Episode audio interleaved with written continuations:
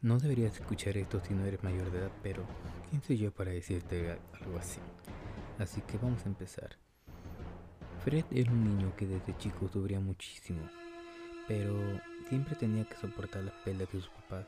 Le gritaban, lo golpeaban, incluso llegaban a ofenderlo, de maneras las cuales un niño no es capaz de soportar. Le decían cosas como, por ejemplo, fuiste un error, debimos haberte abortado, eres vergüenza para nosotros, cosas así. Y Fred solamente tenía 6 años.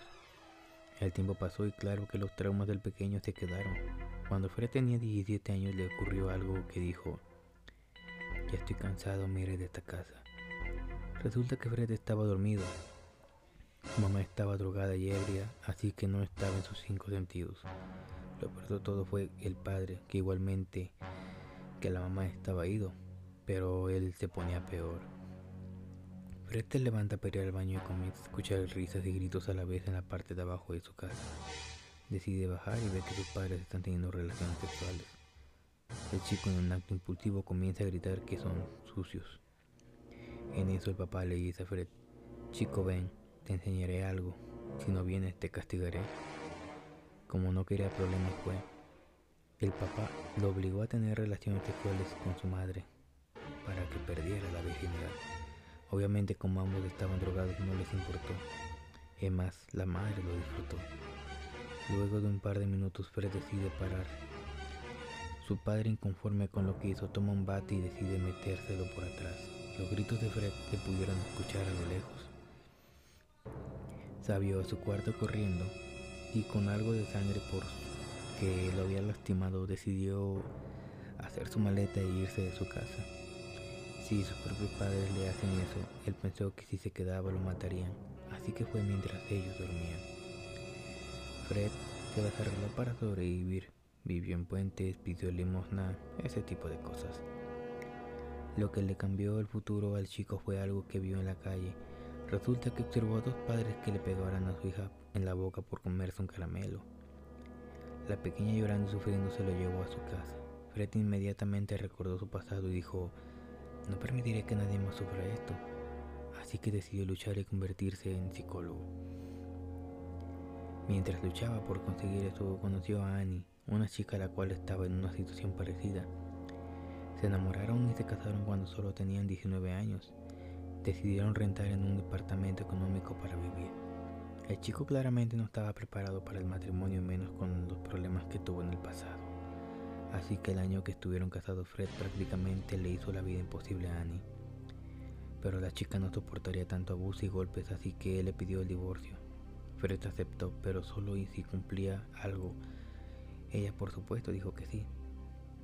Quería deshacerse del chico. Fred le dijo que se bajara los calzones y abriera las piernas. Annie hizo eso. Tomó un encendedor y le quemó todo el vello de su vagina. Pasaron un par de segundos cuando Annie no aguantó y dijo que lo apagara. Al menos sí lo hizo. Después de eso, Annie se fue directo a un hospital y acto de seguido a divorciarse. Fue una experiencia para Fred, el cual no estaba bien de la cabeza. Pasan los años, Fred batalló para regresar a la universidad, pero al final logró graduarse de psicología, construyó su casa y dentro de ella su cultura, consultorio para atender a los pacientes. Estaba solo, no tenía esposas ni hijos, pero le iba muy bien. Atendía a sus pacientes los cuales le platicaban sus problemas. Fred hacía algo que no debía, decirles qué hacer. Hubo una vez que Fred tuvo un paciente al cual acosaban mucho y era muy paranoica. Parecía que donde estuviera le iban a agarrar, le harían algo. Fred le respondía, no estés así. Te recomiendo que tengas relaciones sexuales con tu acosador para que te deje en paz.